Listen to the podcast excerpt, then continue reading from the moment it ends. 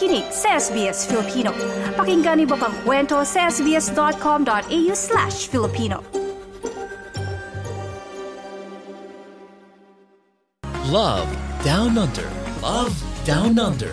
Love Down Under. Magandang magandang umaga mga kababayan, magandang umaga sa lahat ng ating mga tagapakinig dito sa SBS Filipino. Araw na naman ng Sabado at usapang puso na naman tayo dito sa Love Down Under kasama inyong lingkod Edinel Magtibay ngayong ikalabing walo ng Pebrero. At syempre, hindi pwedeng mawala ang ating katambalan. Narito rin si Papa Dan. Good morning, Papa Dan. Ayan, magandang umaga po sa inyong lahat. Ayan, sa ating mga kaibigan dito na nakikinig sa SBS Filipino. Si Papa Dan po ay nagbabalik muli kasama kasama si Edinel ngayon pong Sabado ng umaga. Feb Ibig Month pa rin, Edinel. Akala mo tapos na Oo, Valentine's. napaka, ano, no, napakahaba ng panahon para sa pag-ibig at hindi lang dapat siya isineselebrate ng isang araw, kundi araw-araw. Agree. At napakaraming paraan para ipakita natin ang ating pagmamahal sa ating ah, partner o dun sa inyong mga asawa, girlfriend o boyfriend. Pero ang tanong natin ngayong umaga, Papa Dan, paano kung hindi nagigets o hindi alam ng partner mo na yun pala yung paraan mo para suyuin or p- para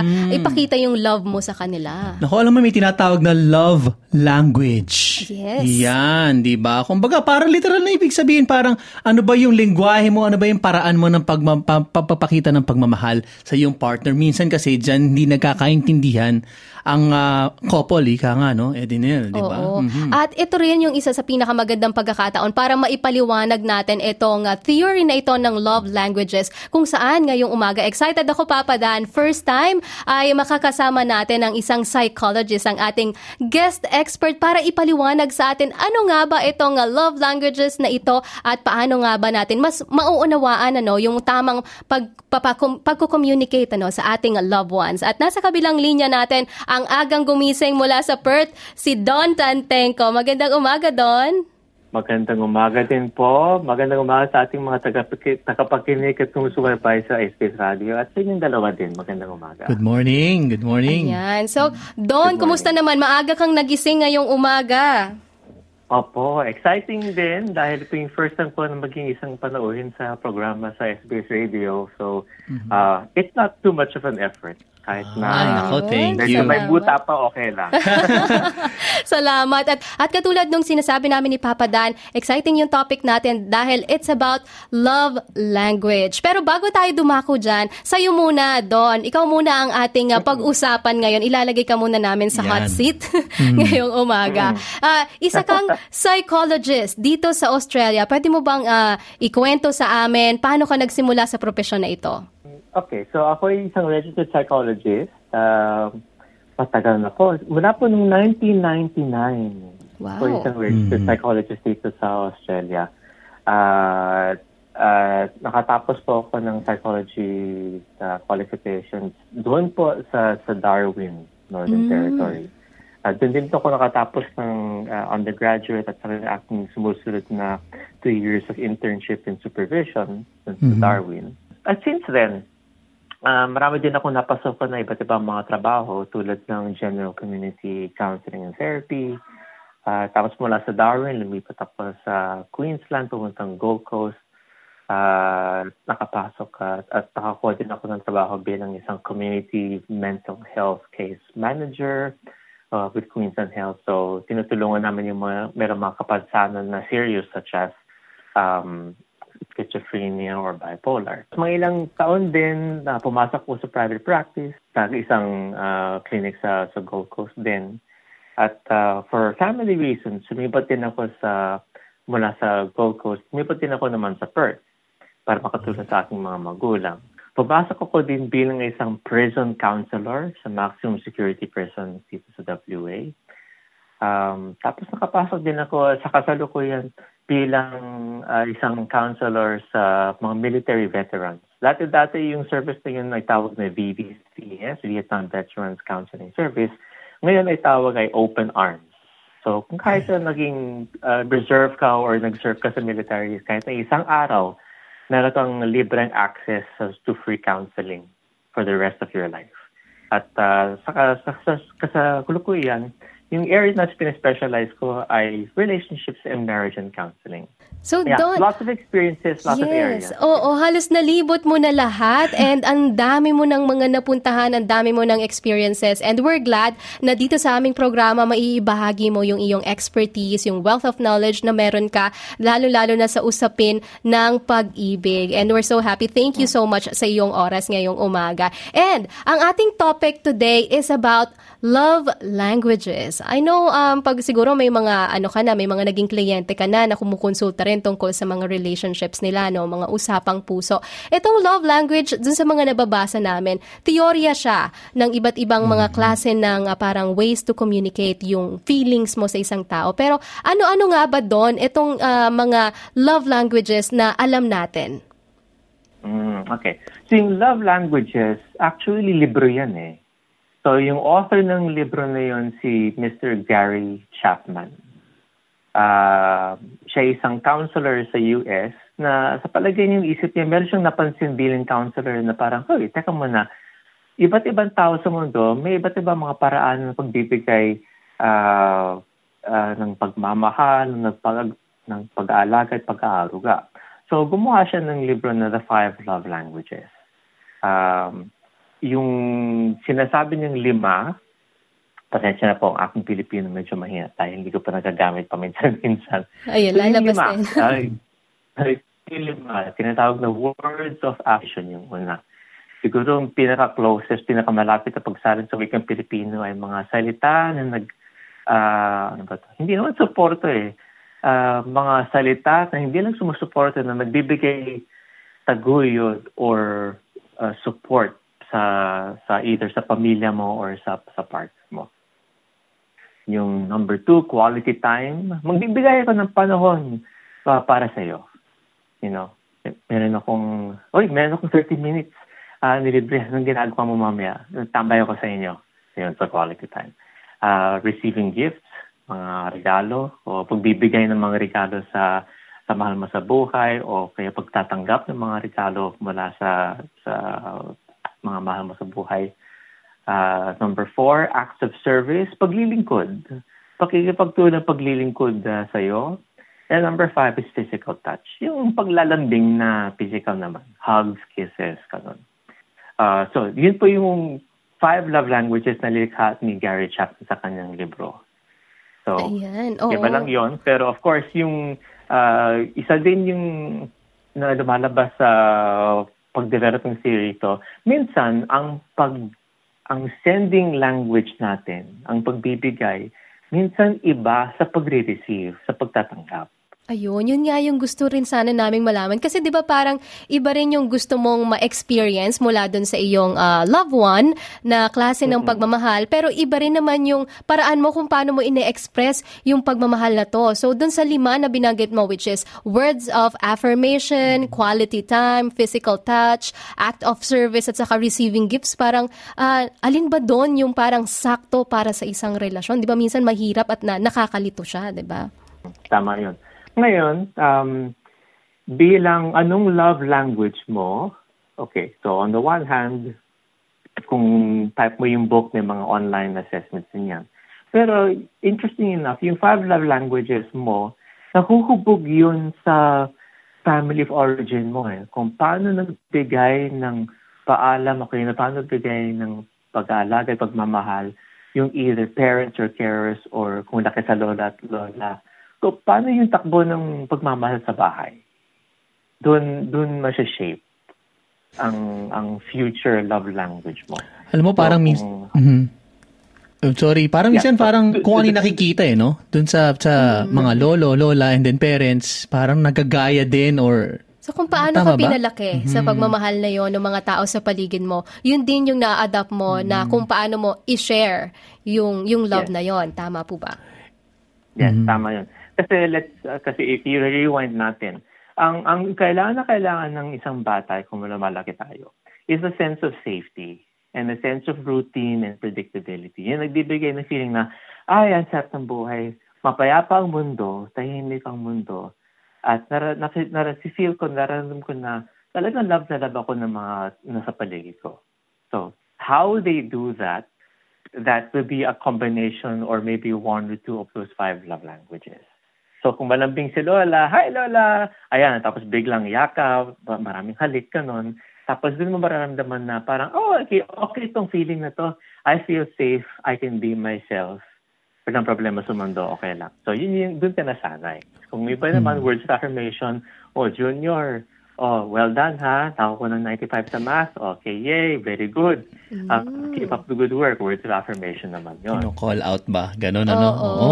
So may mga tao talaga na, yun ano, nag, mahiling magbigay ng papuri. So yun yung way nila na minsan hindi sila nagbibigay ng, ng pera o ng gift o hindi yun yung love language nila pero through words na lagi ka nilang ah, pinupuri o lagi nilang sinasabi yung mga magagandang katangian mo. It's it's also their ah, parang ah, Way, way, no? no? Pero minsan nga hindi naiunawaan ng ibang tao yung ano yung mga love languages na ito. Pero Don, dapat bang nakabase sa love language ang pakikisama natin sa isang tao tingin mo? Nako, okay. So, in terms of yung long-term ang makakatulong sa relationship, the answer is yes. So, kung alam ng dalawang tao kung anong love language ng kabila at uh, kusang alam nila kung anong ga- kailangan nilang gawin upang maunawaan ng kabila na, na love sila, yes, very, very important. So, uh, kasi kasi doon nagmumula din yung yung friendship eh. Yung yung friendship system, um, medyo uh, nag-iiba ko ng uh, model or theory. Kasi for for love to last, kailangan rock solid yung friendship system ninyo. And that involves knowing your love language of your partner. Um, Kung hindi ko alam yung love language ng partner ko, parang mahina at hindi stable yung friendship. Right. um, best ba, Don, mas mainam ba na pag-usapan sa umpisa pa lang, kahit magkaibigan pa lang kayo na, etong love language ko eh, open ka ba doon or iparamdam mo na lang? Parang ganun ba? Both. Kung, an- kung anong okay sa, sa kung nililigawan mo. Kasi um, ito, ito yung, yung Pinoy style sa relationships medyo iba sa Western eh. Sa Western, wala, wala na yung ligaw courting system. Ewan ko lang kung baka matanda na ako. Sa, sa Pinas kasi may ligaw courting system pa yan.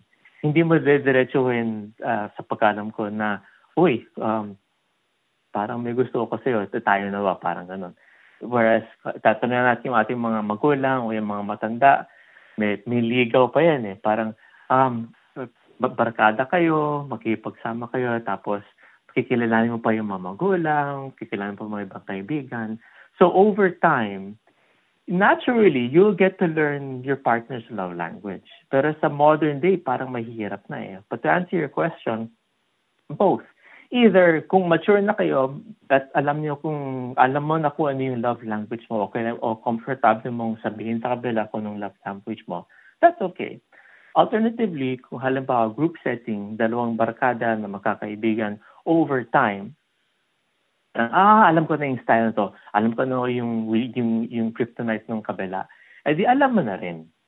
So, naturally, just develops that you're confident na ito yung love language ng nung, nung uh, nililigawan mo or yung girlfriend, boyfriend mo. Mm-mm. Kaya maganda yung stage ng getting to know you, ano, yung ligawan stage sa atin sa mga Pilipino dahil ah, dun pa lang sa sa part na yon kahit mga ilang buwan na pinahihirapan yung mga manliligaw at least nakikilatis Anong- o dun, oo. dun nakikita kung ah, ano Yeah. kung magiging compatible ba sila ah, eventually dun sa relationship. Mahaba ang listahan ng ating mga katanungan dito, pati yung ating mga tagapakinig. Masyado na na-curious sa umpisa pa lang ng ating programa. Pero ito, diretsuhin na natin, di ba? Kasama natin ating guest expert, isang registered psychologist, Don. Paano ko malalaman kung ano ang aking love language? Paano ko ma-assess ito? Kasi kailangan mak-discover ko muna sa sarili ko eh, bago ito ibigay or binibigay ko na ba? Kung mga, yung mga interesado dun sa libro ng The Five Love Languages, merong online quiz actually. So, um, kung i-google ninyo or search term ninyo The Five Love Languages quiz, meron diyang isang ah, tanong at sagot na paraan kung malalaman ko ano yung ah, love language mo. Pero sa in less than 30 seconds, pag-isipan lang natin kung alin dun sa lima, pag you know, yung, yung of service, which is affirmation, gifts, physical touch, and quality time.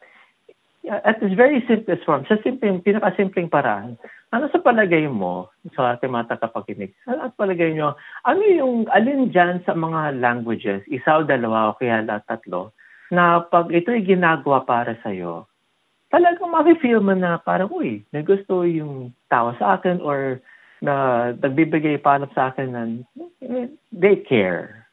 At the same time, sa lima na yon, kung may kung gusto sa isang tao, kaya kaibigan mo, ano yung style na mas komportable, mas natural sa'yo? So, nag, Ayun. nagbibigay pa na ikaw ay thankful, or that you're grateful, or ah, kung halimbawa tulad ng ligaw stage, alin dyan sa lima ang parang mas komportable mo na magbigay ah, ah, paalam or to magpapakita na parang may gusto ka may gusto ka sa kanila.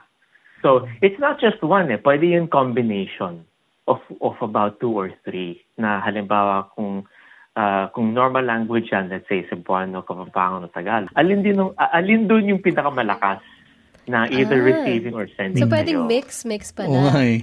Oh, yes. Hindi palang Yes. ganun, ano? Mhm. Oo, kasi minsan iniisip natin baka isa lang talaga yung kailangang i-focus na ano no, na communication style or yung parang ah, way ng pagsuyo, pero pwede pa lang magkakahalo. So pwedeng galante ka na, Yan. tapos mahilig ka pang ano no, magbigay ng mga ah, Papuri. papuri, Papuri, tapos. 'di ba?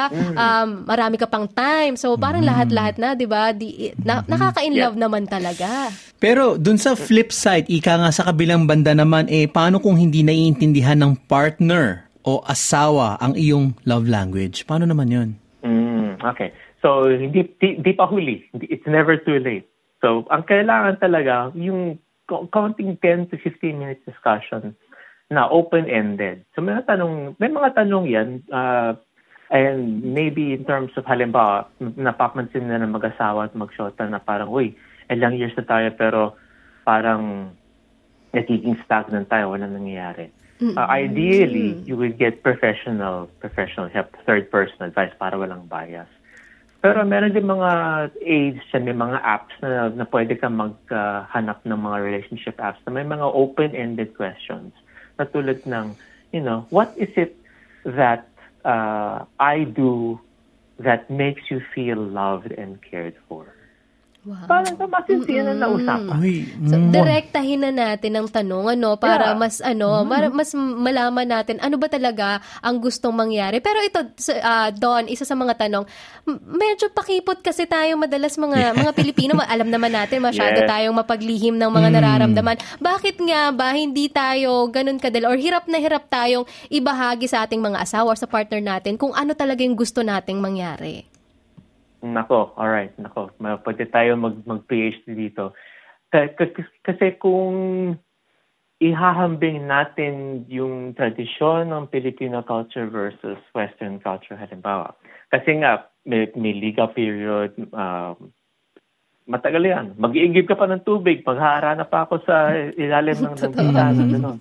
At saka, mer- meron tayong, baka nga, sinasabi nga ng ibang ah, professor, da- dahil sa factor nung hiya, minsan yata naging, nagiging, naging, hindi naman sad lang, pero nagiging factor yun. So, ah, pakikisama sa isang tao na halimbawa, meron akong um, may gusto or nice kong kaibiganin ito.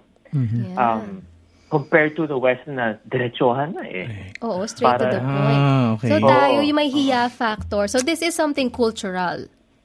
Yes. Oo. Interest, eh, very interesting yan kasi yung yung couple studies kadalasan ang gumagawa nun yung mga either US, UK or or Canada mga western eh. Bihira yung studies na transcultural tulad mga sa Asia, Middle East or uh, Pilipino. Kaya minsan ah, sa mga kliyente ko na either Pinoy or non-Pinoy, basta hindi put, basta hindi western, hindi like mainstream puti. Sinabi ko, pag-isipan niyo, yung mga nakikita niyo sa sinehan, sa movies at sa mga nobela, western idea yan. Kailangan natin, o, k- kailangan din natin dahan-dahan kasi may mga cultural factors na katutubo sa atin na importante sa pakikisama at, pa- at, at, at, at saka um, sa lahat in terms of families, parenting, and so on and so forth. Right. So, kailangan talaga honest discussion at ah, kung bakit tayo hirap. Kasi nga, nag, nagtitinikling tayo minsan eh. Oo, Sa, pakiramdaman. lalo, na, sa, lalo na sa Australia. Kasi minsan, pag sa, sa, pa, sa loob ng bahay, sino eh, paglabas ng bahay, doble na tayo eh. Iba. With, with, with both Aussie and, and cultural expectations. Agree. Ako may tanong naman ako, Abdon, no? Ito ay tanong din ng ating mga kababayan for sure. Papaano kung sinabi mo na open ka na sa iyong asawa or partner, ito ang ah, Love ito ako itong ko. love language ko. Ito rin ang sana. 'Di ba? Minsan hihiling mo eh na sana parang eh, may expectations ka. Paano pag hindi talaga kayang ibigay ng partner mo? Parang wala ako diyan sa lima na yan eh. Hindi naman ako yan basta love kita. Parang ganon. Pa- paano mo minamanage yung ganon? Hmm. Kasi m- kailangan din pag-usapan kasi hindi mo rin malalaman kung anong actionin mo kung hindi mo alam eh. Mhm. So, so, so kailangan din i- i- i- i-discuss yun. Or, baka meron nangyaring hurt na hindi, na hindi pa napoproseso. So, halimbawa, sa umpisa, na magkaibigan kayo, kasi natural din to, magkaibigan kayo, uh, nanligo kayo, naging boyfriend, girlfriend, or I think, naninibago din ako, between Shota and Jowa, masakit, sanay ko Yes. sa salitang Shota and Jowa. Okay. Tapos, ta- tapos nasa honeymoon phase, masarap ang buhay. Nagpapasyalan sa luneta, di ba pa, ganun. Tapos nagkaroon ng away. Away number one. O, nag-sorry. Okay, okay na. Uh, Putsa tayo, okay lang. Uh, we're, we're okay na. Tapos away number two. Medyo masakit pa. Kasi yung away number two, parang echo ng away number one. Eh, away number three. Kung hindi na nahihilom, hindi nakihil yung mga hurts at away na yon, apektado ang friendship system mo. So, so mahirap umuo o sumang-ayon ulit sa un, sa dati mong halimbawa bid. Okay. Yes. Ba, dati dati naglalambing na tayo, bakit ikaw parang lamig mo na, parang wala ka nang lambing sa akin. Kasi kung kung hindi pa nakihil yung hurt, mahirap ano samakot dun sa sa love language ng kabila eh. Mhm. So kailangan kung meron mga mga away o kung may mga uh, malalim na nasugat sa puso, kailangan mahiro muna 'yon. Wow. bago bumalik sa love language. And also, uh, as you mentioned, ano, yung foundation is yung friendship. Talagang Doon talaga bumabalik yan. at bumabalik doon para ano, para ma- maayos itong uh, uh, relationship. And which is uh, really good ano na naririnig natin. So sa mga tagapakinig natin, I hope marami kayong natututunan tungkol dito sa iba't ibang uh, aspeto ng uh, love languages. So hindi na nga lang love languages ito eh, no? kundi mas malalim pa na pag-unawa dun sa pakikipagkomunikasyon doon sa loob ng ating mga relasyon. Para naman malaman natin kung ano naman yung mga paraan para mas madaling maunawaan ang isa't isa. Una na na-mention mo na na pwedeng directly ano, tanungin. Sabihin, O kaya naman ay kumuha ng mga quiz, ma- magtingin online. Meron pa bang ibang mga paraan para mas madaling malaman natin kung ano yung gusto talaga na, na love language ng bawat isa? Me- medyo hindi man sa mahirap pero ito yung isang ah, hamon sa kasalukuyan eh. Kasi in the world of take your pick, Insta, Tinder, TikTok, ang ang mundo ngayon ibang ba. Mahilig ang mundo ngayon sa instant gratification, instant result. Pero ayon sa sa research, it takes four seasons to really get to know someone. Wow. So in other words, isang taon. Four So, seasons. Hmm? num- advice number one, be patient. Uh, Okay. Wag, wag magmadali. At, at so number one takes time. It takes one year to really get to know someone. Talagang susuriin mo na kahit na either diretsuhan or pasimple, ano ba talagang love language ko? At ano ba talagang love language ng kabila? Para talaga maunawaan ko yung sila. At saka, kahit na ano mangyari, kahit na magkaroon ng away, marunong na akong mag-repair. Marunong na Right. akong mag, mag, mag, maghirom ng, ng relationship. Kasi minsan yung mga iba, diretso ka agad, tatalon sa relationship, hindi pa na italalo yung kabila, tapos nagkaroon ng away, parang, oh no, paano na to? Tapos, ayun. Or, or naging masyado ng serious uh, too early. Ayun, mahirap na mag, wa- walang, walang reverse button eh, walang undo. Yeah, yun pa. And Iniisip ng iba may undo, pero wala, walang undo. Pag nasaktan na yung puso mo, nasaktan na yan eh. Nangyari na, nangyari na. Oo. And as you've said, ano, isang taon. So, nandun pala yung safest na, ano, na, na duration para, para mas makilala mo ng, ah, ng buong buo yung ah, magiging partner mo or kung gusto mo pang maging partner in life for, ah, for the long term, no? Ah, so, one year. Pag nakagraduate ka dun sa one year na yun, medyo makakahinga na ng maluwag. Oo. Oo. At saka may, so may four seasons, tapos may bonus na plus two. So, sinasabi ko sa kliyente Oh, ko, four plus plus, two. two. Four Plus seasons two. yung plus two. Um, kil- kilalanin mo sila habang sila ay may sakit. Mhm. So, they're sick. Mhm. At obserbahan mo sila kung, kung kailan sila stress. Ay, So, okay. kung halimbawa, Wow. na-observe mo sila, either may sakit or may kapansanan or stress sila, tapos tanggap mo pa rin sila, parang, I think kaya ko to. Kahit na medyo stress yung, yung sitwasyon, I think I can do this. Yun, mas magiging solid pa din yung friendship system mo. Tapos alam din ng kabila, parang alam mo, thank you. It was a very stressful time nung namatay si Lola or namatay si tatay. Salamat sa iyong pag-support, salamat sa iyong pag pag ano, pag uh, alag mo sa akin. So, instantly may solid understanding ng dalawa w- during those times. So it's, it's four seasons, one year, plus those two situations. Parang, Wow. Kung nakilala mo yung tao, halimbawa sa, talo, sa panahon na yon at uh, sa palagi mo matitake mo yun, masisik mo naman yun, lalong the higher likelihood of success for that relationship. Right. So in good Ganda. times and in bad times, kailangan nga Yes. makita mo at ma, ma, maramdaman mo ano kung kakayanin mo ba na tumagal doon sa relationship na yon. Uy, ang dami ko natututunan, Papa Totoo Dan. yan, totoo yan. Napakaswerte po natin ngayong umaga. Napakaganda ng paliwanag ni Don.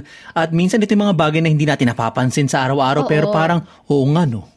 Tama. Mhm. Oo. At, kanina, no, Papa Dan, ang dami nating mga napag-usapan tungkol sa love languages at kung saan ibinahagi na sa atin ni Sir Don, ah, ni Don, kung paano natin maintindihan yung mga partner natin, yung mga asawa natin pagdating sa mga love languages nila at yung sarili din natin, ano ba yung kaya nating ibigay. And ah, paano din ipinapaalam itong mga ganitong ah, love languages ano sa ah, para mas maging maayos ang ah, relasyon. Pero Don, meron ka bang mga karagdagang payo lalong-lalo na dun sa mga bago pa lang mga nag-iibigan o yung mga Yan. hindi magkaintindihan sa kanilang mga relasyon sa ngayon? okay. So, um, yung medyo magdi-detour ako ng kaunti. So, yung Five Love Languages, likha yun ni Mr. Gary Chapman, isang author at a counselor.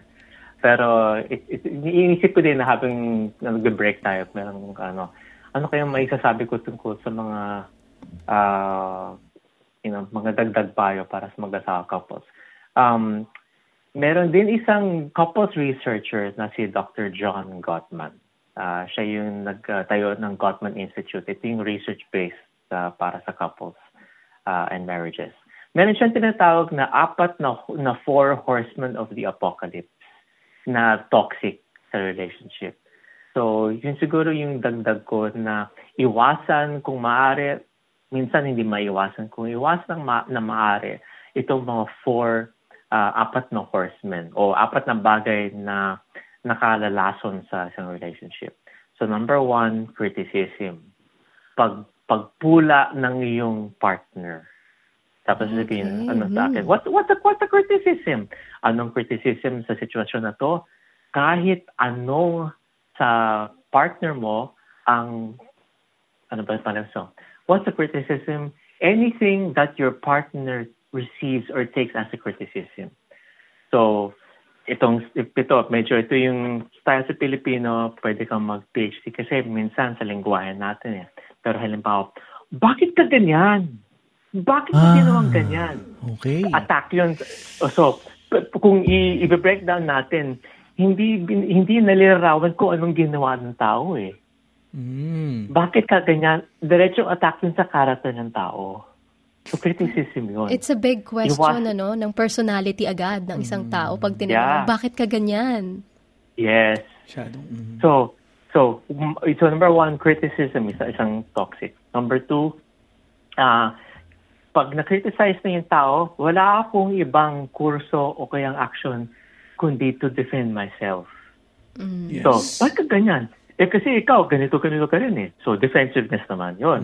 Okay. So, may one-two punch na yan. Nako. oo. Umpisa na yan. So, so Right. magiging ah may nag-atake ng isa, nag-criticize ng isa, tapos may defensiveness or counter-defense. Right. Now, ngayon, kung, luma- kung lumaki pa yung sunog, lumaki pa yung apoy, ah lalaki ang away.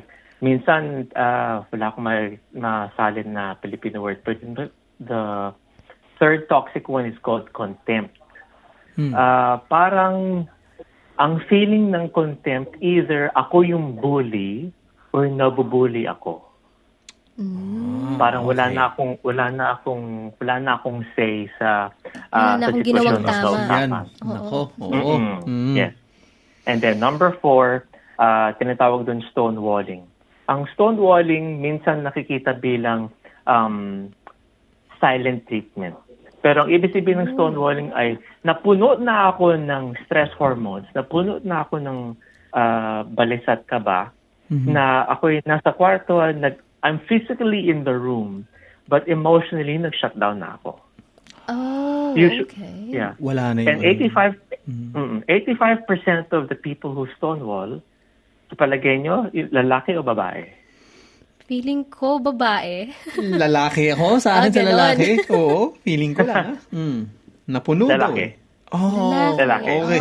Oh, the stonewalling. Okay. Ta- tatahimik lang ang lalaki kasi once, once uh, for example, in a, in a heterosexual couple, 85% of the time, ang lalaki maging tatahimik lang. Nakaupo lang dyan para nakatingin lang or naka-stare out sa space. Wala siyang sasabihin. Siguro sasabihin niya, tapos ka na ba? Tapos ka na ba? Ano, ganun lang. Ah. Pero, pero sa loob loop nun, kahit na tahimik ko lang ginagawa, super shutdown na siya. Kasi Dead man lumala na. yung lumala na yung yung, yung away, lumala lumaki na yung, yung sunog. So, um, to learn more about that, again, medyo kailangan mag-usap ng, makipag-usap sa isang professional. Pero based on the research, yung apat na yon ang ang main areas na dapat iwasan sa isang relationship habang inaalam din nung kabila kung ano yung love language. Kasi halimbawa, kung, kung, kung patuloy pa rin yung apat na yon, kahit na anong love language mong gawin, ito yung, yung apat na yun nakaka-damage dun sa friendship system. Eh. Right. Wow, okay. At oo, totoo 'yon. So hindi lang yung magagandang side ang kailangan na inaalam natin kundi yung mga pangit katulad nitong mga toxic sa relasyon. Kailangan alam natin paano iwasan ito para mas maging maganda yung relationship. Ang dami ko natutunan sa ating pag-uusap ah. ngayon. Ah, Don Tantenko, ah, isang psychologist at napakabihirang pagkakataon pero napaka sarap mapakinggan ng inyong mga payo, lahat ng inyong mga ibinahaging kaalaman. Ayun, maraming salamat sa iyo doon ako at napakaswerte namin sa iyong pagpapaunlak ng iyong oras at sana marami po kayo natutunan ngayong umaga dito sa ating episode ng Love Down Under. I-like, i-share, mag-comment, sundan ang SBS Filipino sa Facebook.